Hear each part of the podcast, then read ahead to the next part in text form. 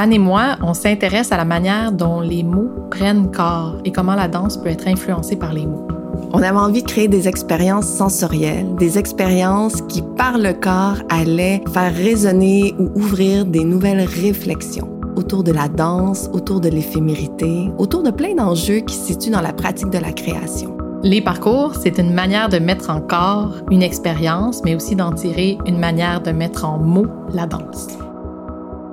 Ici Marie Bellan, je suis créatrice, porteuse de projets en danse contemporaine. Je m'appelle Anne Thériault, je suis une artiste qui danse.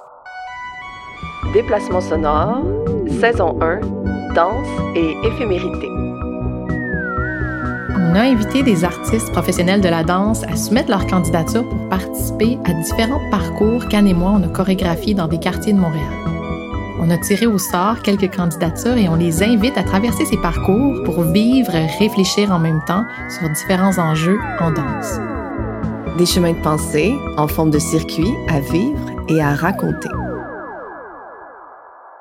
Dans l'épisode 1, on se questionne sur les traces. 1er septembre 2021, on s'est réunis au Vieux-Port de Montréal pour se poser la question des traces en danse.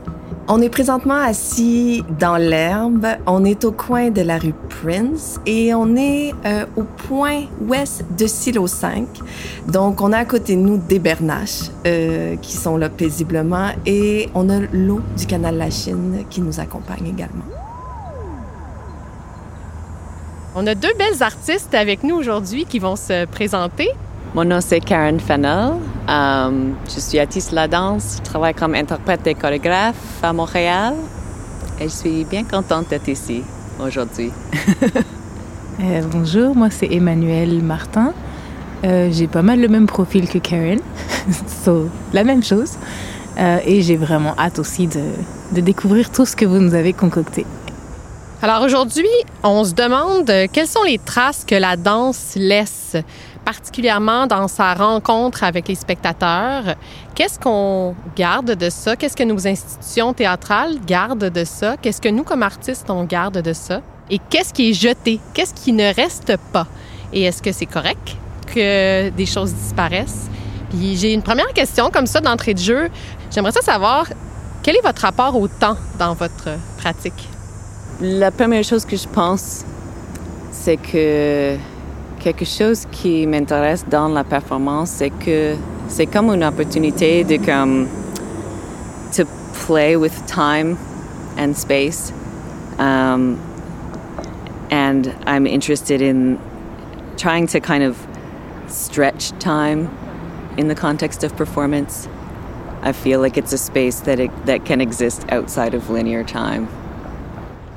Pour moi, le rapport au temps dans l'œuvre, euh, je relis ça beaucoup à, l'espèce de sas que la salle de spectacle crée ou va créer. Là, ça me fait penser à un, un concept de Michel Foucault qui s'appelle hétérotopie, qui est l'idée d'un lieu sans lieu, une espèce d'utopie de lieu où le, où le lieu n'existe que pour lui-même ou, un hors-lieu.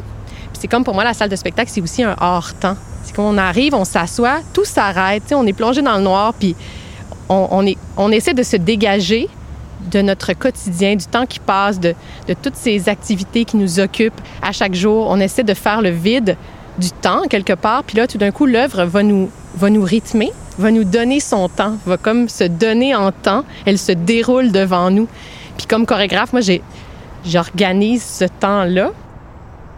Euh, mon rapport au temps, euh, je crois qu'il est en constante mouvance et je réfléchis au mouvement, euh, à, sa résonance. Une des choses qui m'intrigue et qui m'impressionne beaucoup en tant que chorégraphe, j'ai l'impression que je suis très intéressée par justement cette, euh, façon où tu peux vraiment aller dans le très très très très vite dans le mouvement et amener une corporité très très spéciale. Et quand tu vas dans du très lent mouvement, naturellement tu vas avoir un engagement musculaire, puis des fois comment tu peux croiser les corporéités en ayant par exemple la corporité de quelqu'un qui veut aller très vite mais quand il va très lent. Est-ce que vous trouvez que la danse est un art éphémère? que ce soit oui ou non euh, votre réponse, comment ça influence votre travail au quotidien comme artiste? I feel like like there's a handful of shows I've seen that I will never forget. And I feel like that's because of the way they made me feel in that moment. Like my favorite experience as a spectator in going to a live show is to feel like it just changed something in me permanently in some small or big way, that it just reorganized the cells in my body. Je trouve que ce qui est le plus euh, parlant pour moi de ma pratique, peut-être même ce qui est le plus jouissif, est excessivement éphémère. Je pense que la danse va laisser des traces immenses à l'intérieur de ceux qui la font. Et je pense qu'elle va laisser des traces à l'intérieur de ceux qui la reçoivent aussi, les spectateurs. Mais en dehors de nos corps, de ceux qui sont concernés par l'expérience, je trouve que les œuvres disparaissent. Puis dans ma pratique, moi, je trouve ça confrontant. J'ai la volonté de croire que oui, oui, c'est éphémère quand tu le performes. Et c'est vrai que des fois, quand tu travailles six mois pour une pièce, puis tu l'as fait une fois, puis c'est fini, t'es comme ça, that's it, that's it. Ça, c'est comme, pour l'interprète, des fois, c'est comme, oh non, on va la redanser. Mais j'ai la volonté de croire qu'il faut pas, faut qu'on arrête de sortir, de, rester dans ça, peut-être, et de, se concentrer dans, dans ce besoin matériel des choses. Et peut-être que c'est quelque chose d'immatériel qui continue à l'intérieur de nous et qu'on ne sait pas, et qui nous imprime et qui nous, qui nous fait prendre peut-être d'autres directions et réfléchir différemment. Who knows? Certainement, l'éphémérité est présente. Il y a présence d'éphémérité euh, dans ce qu'on appelle danse et tout son spectre très très très large. Et pour moi, c'est, on dirait que c'est à la fois euh, splendide et à la fois tragique qu'il y ait cette présence à quelque part, j'aime ça que ça soit comme ça. J'aime ça que ça soit splendide, que ça soit éphémère ce qu'on fait. Oui, que qu'il y a comme quelque chose qui se passe et qui disparaisse peut-être, autant que je trouve ça tragique. Combien de souvenirs que j'ai de ne pas pu avoir dormir après un spectacle et d'être trop excitée et de savoir que encore à ce jour-là, je me souviens peut-être, je me souviens de ce moment-là où est-ce que je dormais pas, de l'œuvre et de, tu sais, et de pouvoir aussi en discuter avec des gens après ou d'avoir vécu ces espèces de rituels-là avec des gens, c'est comme ça devient quasiment du sacré.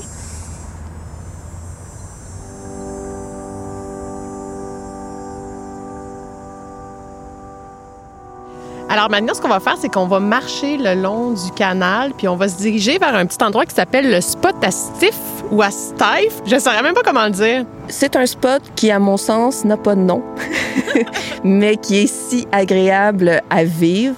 Et euh, on va se diriger un petit peu vers l'ouest, tranquillement, en marchant.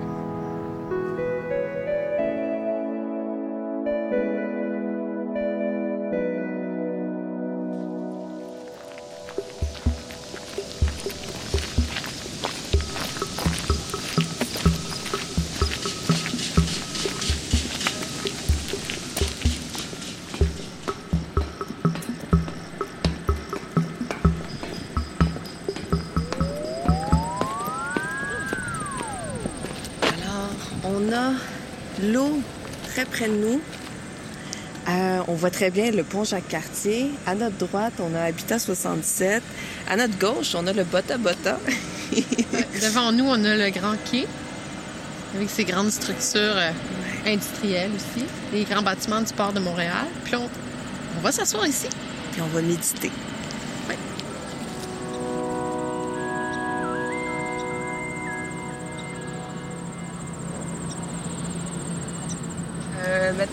En place, euh, les pieds euh, dans le vide, euh, on va simplement faire une petite activité de, respiration que je vais guider. Donc, ce qu'on va faire en premier, c'est simplement d'avoir une respiration où l'inspiration et l'expiration ont le même nombre de secondes.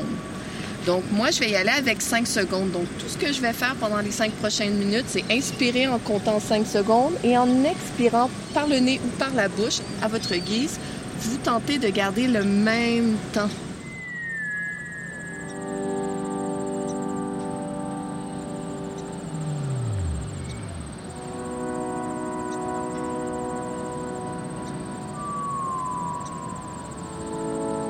Maintenant, je vous inviterai à revenir à une respiration normale, euh, quotidienne, et je vous inviterai à réfléchir à ces mots. Quelles sont les traces de la danse pour vous? Comment définissez-vous la notion de trace?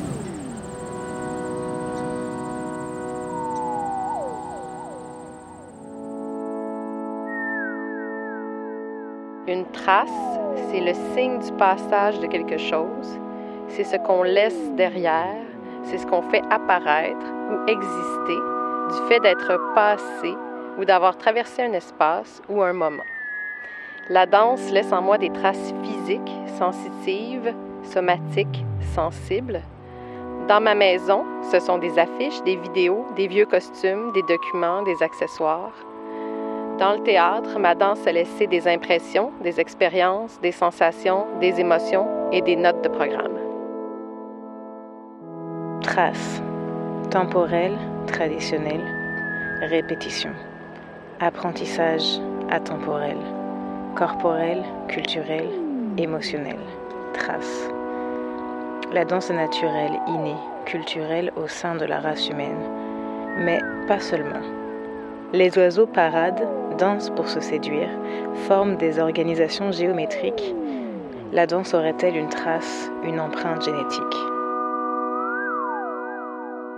I think for me, the traces of dance live in the bodies, hearts, mind, and spirit of the people who experience it as artists or as spectators. I think the traces of dance in this way are largely immeasurable or unquantifiable, but nonetheless, I believe that they have a resonance in the lives of these people that expands out into the world.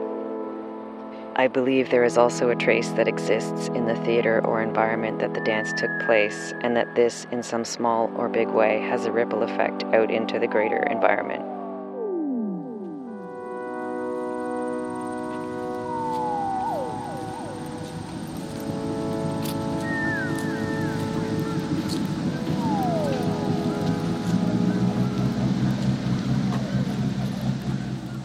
Parmi les choix qu'on a fait pour ce parcours-là, on a eu envie de vivre l'expérience de l'eau. Et comme on est dans le vieux port, on a décidé d'aller faire un tour de bateau. Oui, donc on va marcher. Je invite avec moi à prendre un rythme euh, de marche qu'on pourrait appeler euh, fonctionnel, c'est-à-dire une marche euh, assez active, je dirais engagée. Et pour se rendre, on a décidé de faire un exercice de marche rapide, sportif, en fait, euh, pour expérimenter la manière dont on côtoie notre paysage tout en marchant de façon différente. Dans cette marche-là, on va être appelé à être très attentif à l'environnement sonore. Alors, les participants, les participantes, ne savent pas encore, mais là, on s'en va faire un tour de petit navire. Donc, on va se déplacer, déplacer nos, nos corps, nos sensations. On va déplacer notre expérience sur l'eau plutôt que d'être sur la terre ferme. Le petit navire, c'est un petit bateau euh, électrique qui fait une espèce de tour touristique dans le vieux port. Puis là, on va avoir droit à des explications historiques sur euh, les différents bâtiments qui nous entourent.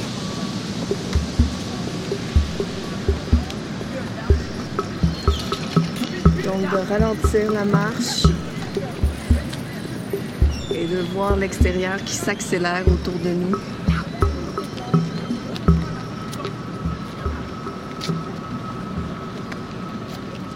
Et on peut encore ralentir.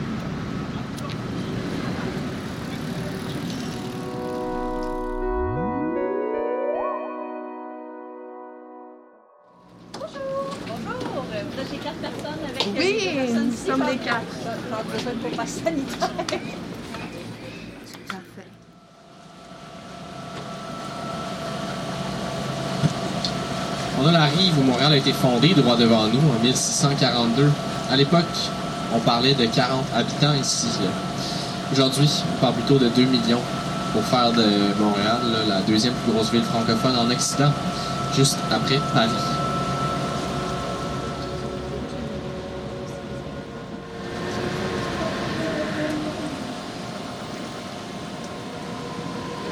Just in front of you, all the water is coming through here by Niagara Falls. Mm-hmm. Niagara Falls fill up Lake Ontario, that feed the St. Lawrence River until the ocean. Why the current so speeding over there? Because it just went down the 15 meter drop of the Lachine Rapids.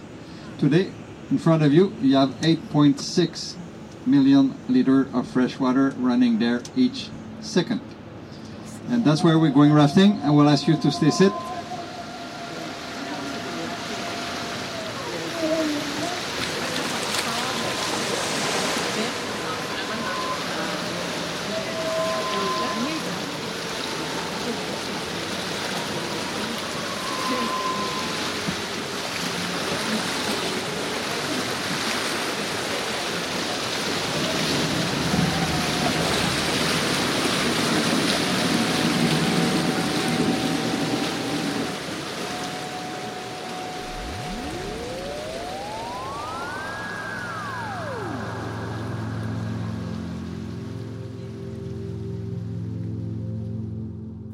Bonjour, je m'appelle Afif Dimitri Haddad, donc je suis artiste visuel et euh, interprète.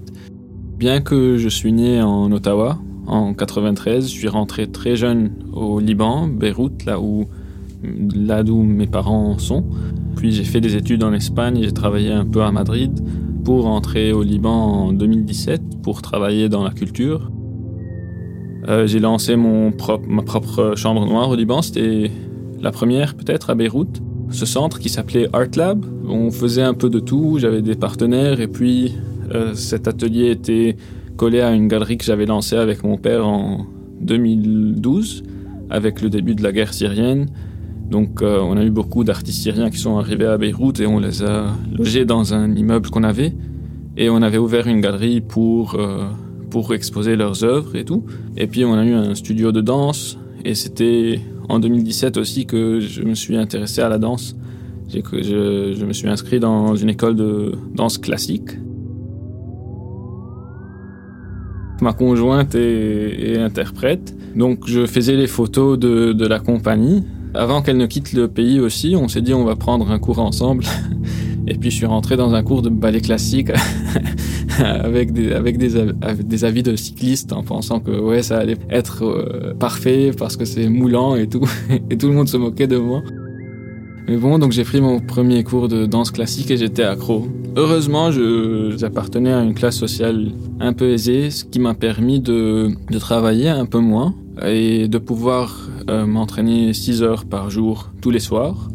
Et au fait, le système au Liban est un peu différent d'ici parce que en fait, la danse n'est pas subventionnée. Ceux qui dansent travaillent. Ma conjointe est dentiste. Elle pratique le matin. Elle s'entraîne 4 heures le soir. Du moins, elle s'entraînait. Au Liban, si quelqu'un danse, il est homo. En fait, c'est la perception de, la société. Donc, les hommes ne sont pas très encouragés à danser. Donc, quand je suis arrivé, donc euh, il y avait un autre euh, homme que moi. Et donc, ah ouais, ouais, tu vas danser avec nous, tu t'entraînes pendant un mois et puis je te prends dans les répètes. Ça m'a amusé, donc j'ai commencé par ça. J'ai été dans des répètes. Euh, c'était un peu une approche un peu plus, euh, je dirais, Cunningham. Donc c'était des cours de danse classique et puis on déconstruisait les postures classiques pour arriver à, des formes un peu plus contemporaines, je dirais. Mais c'était des entraînements très intenses, 6 jours par semaine, 6 heures par jour. Et au fait, ça m'a formé mon corps et euh, je me suis investi un peu plus dans une approche contemporaine, mais un peu plus proche de, la communauté pour exactement détruire ces conceptions de un homme qui danse au Liban, il est homosexuel, donc il est rejeté de la société. Une femme qui danse au Liban, les danseuses, c'est des, des, stripteaseuses parfois pour, pour les gens. Donc j'ai voulu un peu être dans ce milieu et le rapprocher un peu à à la, à la société. J'étais avec la compagnie éphémère qui est dirigée par Corinne Scaff, qui est d'ailleurs ici euh, à, Montréal. Euh, c'est drôle parce que moi je suis arrivé à Montréal après l'explosion. Et quand je parle avec les gens ils sont, ils sont genre oh t'es venu à cause de l'explosion et tout donc c'est très important euh, au monde de savoir je trouve que c'est pas l'explosion qui nous a poussé à l'extérieur du pays.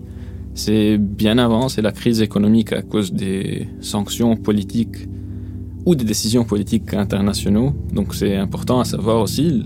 L'explosion, c'était au fait la goutte qui a fait déborder le vase. Donc euh, quand il y a eu l'explosion, euh, en fait c'est drôle parce que ma maison était à 400-500 mètres de l'explosion. Et puis la galerie et mon atelier d'artiste est juste à côté. Et l'explosion a détruit les deux. Donc euh, si jamais en fait ça avait détruit ma maison, j'aurais pu travailler pour la reconstruire. Si ça avait détruit mon, atelier, je leur ai dit au moins j'ai une maison pour me loger. Mais en fait ça a détruit les deux. Et j'ai été blessé aussi, et donc en quelque sorte, ça m'a mis euh, un stop pour mon parcours en danse. J'ai dansé jusqu'au 30 août, donc euh, quelques semaines après l'explosion, avec mon, ma dernière représentation pendant que j'étais blessé. Et, et, là, je me trouve euh, toujours en danse, mais du côté administratif et moins du côté performatif. Il y a toujours des cicatrices, euh, à, à, plusieurs niveaux. Donc au niveau euh, superficiel, donc mes cicatrices se voient. Donc euh, déjà ça, c'est des traces que je vois tous les jours quand, quand je me douche. donc rien que ça, c'est déjà quelque chose. Mais je pourrais pas séparer non plus la cicatrice que j'ai à cause des blessures physiques du vécu mental de ma pratique artistique parce qu'en fait, tout tout se rejoint dans, dans, la tête, tout se rejoint dans le corps. Donc, euh, c'est drôle, mais parfois je me trouve avec les épaules qui sont très hauts et ça m'a pris beaucoup de temps pour comprendre pourquoi j'ai cette euh, posture. Donc, euh, je me suis investi un peu plus dans la recherche et en fait, je me suis rendu compte que fait, cette posture que j'ai, peut-être, c'est pas une posture qui vient de beaucoup de temps dans l'ordi, devant l'ordi ou ou six mois de boulangerie parce que je trouvais pas de travail et je, travaillais que, que la pâte euh, du matin jusqu'au soir. Mais au fait, peut-être ça vient d'un truc un peu plus psychologique et c'est une posture que, au fait, ça m'a m'a rappelé la posture que j'avais au moment de, de l'explosion, euh, euh, quand, quand, on hausse les épaules pour protéger la tête et puis on est, on est en, boule. Donc il y a certainement des, des, traces qui restent à cause d'un vécu que on pense toujours que ouais c'est bon, c'est passé, mais au fait le corps garde toute cette expérience en quelque sorte et ça prend beaucoup de temps de déconstruire ou reprogrammer ce corps et le cerveau pour retrouver les repères en, repères en, quelque sorte. Je suis très heureux d'avoir été dans ce premier cours de danse classique parce qu'au fait ça, ça aussi reprogrammer beaucoup de choses et au fait ça a simplifié cette approche de healing. Ça m'a beaucoup aidé à, faire face à, tous ces problèmes. Donc euh, je suis plus intéressé par euh, retracer le mouvement instruit, le mouvement pensé. J'y arrive peu à peu, c'est lent, mais, j'y arrive.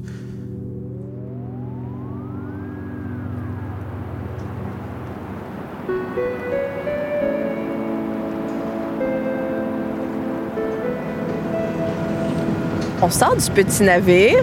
On a pris un petit euh, temps de repos euh, en dessous d'un arbre. Euh, je ne sais pas à quel quai. Je pense qu'on est au quai Jacques-Cartier. À mi-parcours de la journée, on avait envie de faire une nouvelle expérience où parole et marche allaient se conjuguer ensemble. C'est quelque chose qu'on retrouve en philosophie où on va être appelé à réfléchir et à parler à haute voix à des collègues tout en marchant. Et la marche vient stimuler la réflexion. Donc, on a longé l'eau, on a continué à longer le quai pour nous, donc, de continuer à être dans un environnement où l'eau est très près, tout en éveillant notre réflexion autour des traces. Ce qu'on a demandé aux artistes, c'est de parler en marchant jusqu'à atteindre un point en particulier. Et quand ils arrivent à ce point-là, ils sont obligés de s'arrêter. Donc, ils ont un temps imparti par l'espace et c'est la durée qu'ils ont pour répondre aux questions que voici. Que faut-il conserver des spectacles, des œuvres? Est-ce important que les spectacles laissent une trace?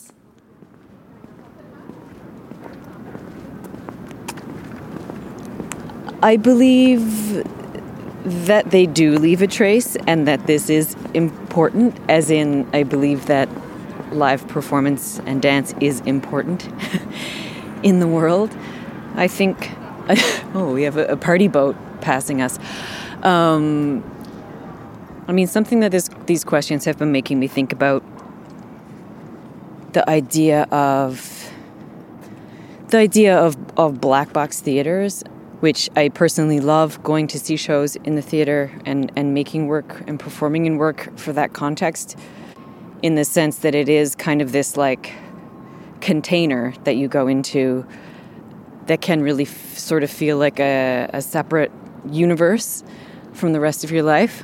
I wonder what kind of memory those spaces hold because we sort of have the idea that we can just take apart a show, clean the space, rearrange the space, and just start fresh with a new show. Um, now I'm I'm kind of taking a leap, but I wonder. I kind of think about what sort of ghosts or yeah, what kind of spirit remains in a theatrical space, what kind of charge there is of of the work that gets performed there year after year. And I do feel like when you go and I'm thinking of going to like theaters in Vienna where there are these old magnificent spaces and you feel a sense of history. And that I think is also super interesting.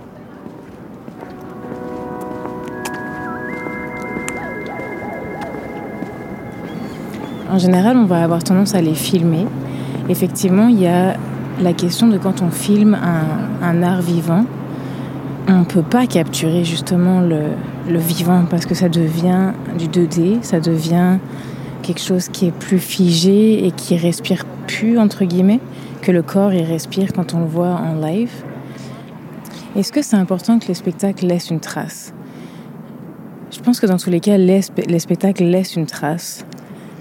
J'ai la sensation que dans tous les cas, ils laissent une, une trace. Après, c'est sûr que avoir des traces matérielles comme la vidéo, bien qu'on perde, on perde certaines choses, ça reste que ça nous permet de revenir parce que plus on apprend des choses et plus on voit des choses, plus on questionne des choses, parfois on se rend compte qu'on a oublié des questionnements qu'on a déjà approchés ou qu'on a envie de réapprocher un questionnement d'une autre manière et de revoir les œuvres ou les spectacles qui ont été faits ça permet de comprendre différemment le cheminement d'un sujet.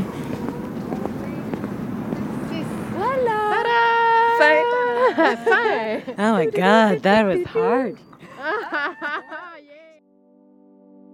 Geisha Fontaine a dit Si l'art tend à produire de l'immortel, la danse se construit avec le corps mortel dans sa capacité de mouvement. Le corps du danseur est mis en scène sous cette double injonction être le signe incontestable du vivant et donner à voir un apparaître-disparaître incessant. Ce pouvoir du corps de la danse est paradoxal. Il est simultanément dans la fragilité et dans l'extrême intensification. Tout se passe comme si le danseur n'avait pas même à redouter sa propre perte. Le corps du danseur, qui est un corps matière-matériau, sujet-objet, créateur-créé, est souvent idéalisé il est le lieu d'une projection trouble où la condition mortelle de ce corps, précisément, s'affirme et se fond dans le mouvement qui s'actualise. Dure, alors, ce qui ne dure pas. La finitude s'aborde dans un devenir qui se rêverait infini. Selon les enjeux qu'elle se donne, soit la chorégraphie ruine toute volonté de permanence, comme une esthétique de la légèreté, soit au contraire, elle tendra à construire, à prendre du poids dans une esthétique de la légitimité. La volonté de permanence, puis d'immortalité et enfin d'éternité pose la question de la légitimité, du pouvoir et de la puissance. Il n'est pas si trivial de rappeler que tout pouvoir politique bâtit des monuments pour durer et marquer l'avenir. On peut attribuer à la danse l'expérience et la connaissance du corps comme ce qui, de l'être, ne saurait ni durer ni à être possédé.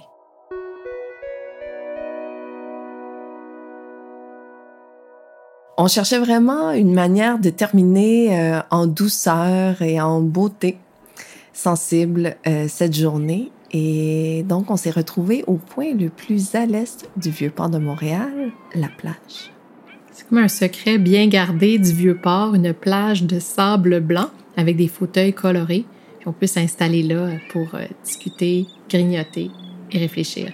On souhaitait mettre nos pieds possiblement dans le sable, enlever nos souliers, enlever nos bas, se dépareiller légèrement pour pouvoir avoir de nouvelles sensations. Ça vient compléter déjà notre passage sur le béton et sur l'eau.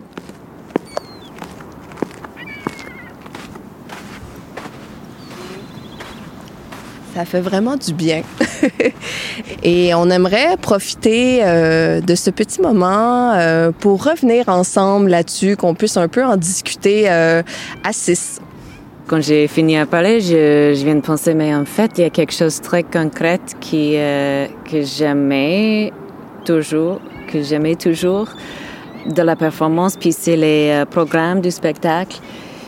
Parce que j'ai j'ai marqué vraiment ce printemps quand on a recommencé à avoir des shows live euh, après euh, un an de pandémie euh, avec presque pas de show. J'étais vraiment excitée de, voir les shows encore, mais ça m'a marqué que le fait qu'on n'a plus en ce moment des programmes, même que c'est peut-être mieux pour l'environnement. mais oui, ça vraiment, j'étais vraiment comme, ah, ça me manque cette expérience d'avoir quelque chose que je peux toucher avec mes mains. Et c'est le moment où on est dans le théâtre, puis on attend le début du spectacle, puis on peut comme lire un petit peu si on veut sur les créateurs, des artistes. Et aussi d'avoir quelque chose qu'on garde après. Um, comme j'ai dit, j'ai plusieurs uh, programmes chez moi, des shows que j'ai vus qui m'ont vraiment marqué. Et des fois, je me retombe là-dessus et je suis comme, ah, oh, wow, cette show que j'ai vue en 2015 qui était vraiment un des très bons shows de ma vie.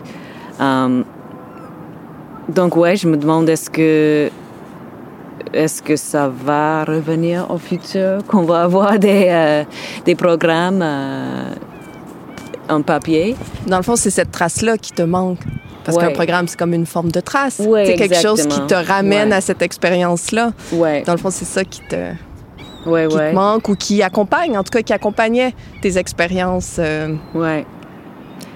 Et, et, je pense que c'est ouais, c'est comme on attache le, le sentiment ou le mémoire de cette expérience à ce papier qu'on avait en main quand on a vu le show. Donc, c'est vraiment quelque chose de très simple, mais... Je sais pas si pour vous, vous l'avez justement déjà vécu. Tu sais, des fois, tu vas voir des shows, puis là, là ton papier, il est rendu tout, ouais. tout comme round, tu sais, parce que tu as joué avec pendant ça. tout le long, ou il, il, il est intact, tu sais. Et on dirait que, on dirait que c'est aussi une preuve, euh, un reflet de comment tu étais dans ce moment-là. Fait que euh, j'adore ces, ces genres d'habitudes-là parce qu'on les voit dans nos. Si on les garde, on voit le caractère du papier ou de cette trace-là.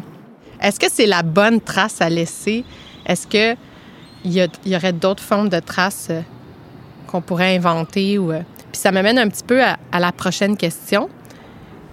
Comment on envisage ça pour le futur? Quelle serait la conservation, l'idéal de la conservation de la danse dans le futur? Y a-t-il des choses qui doivent changer à votre avis? Est-ce qu'on devrait faire les choses différemment? Est-ce qu'on devrait inventer des nouvelles manières de conserver la danse? Ou au contraire, on devrait éliminer de plus en plus les manières de conserver la danse pour ne garder que son éphémérité?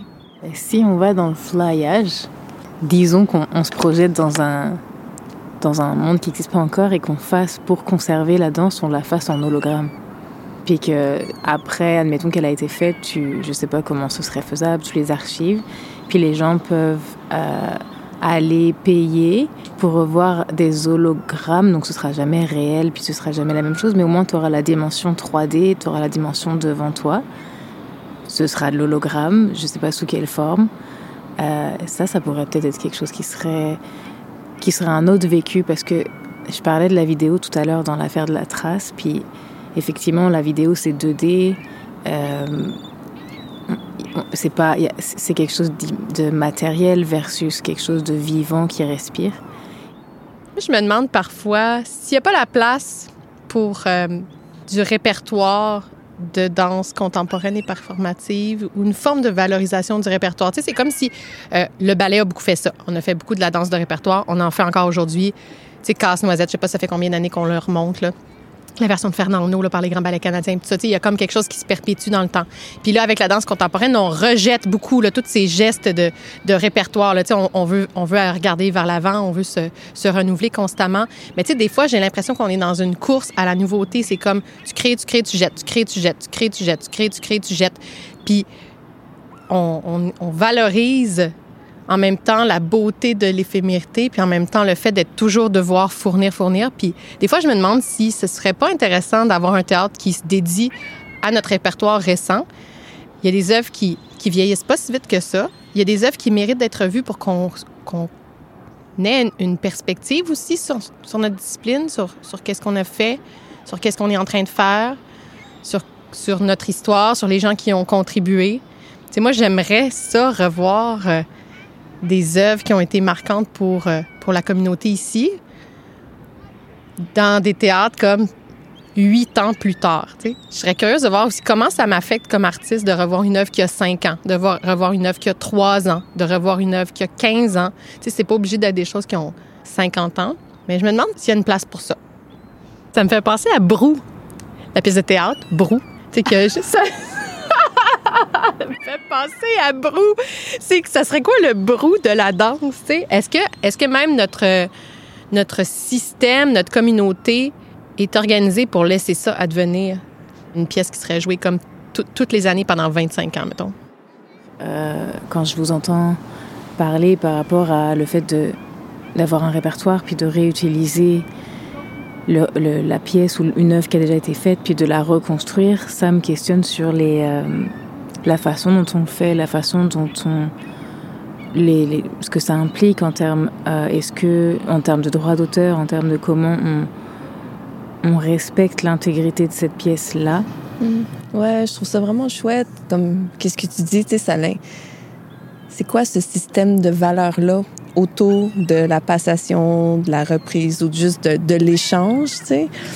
Mais on dirait que dans ce que j'entends, ou du moins ce que moi j'aime souhaiter ou fantasmer, c'est que ça se passe tellement dans le relationnel, puis dans la relation humaine que dans le dialogue, dans quelque chose que j'ose croire qui est comme tellement doux, mais super stimulant, fascinant, euh, euh, puis que ça se passe entre des humains, tu sais, que cette chose-là va perdurer au travers d'humains.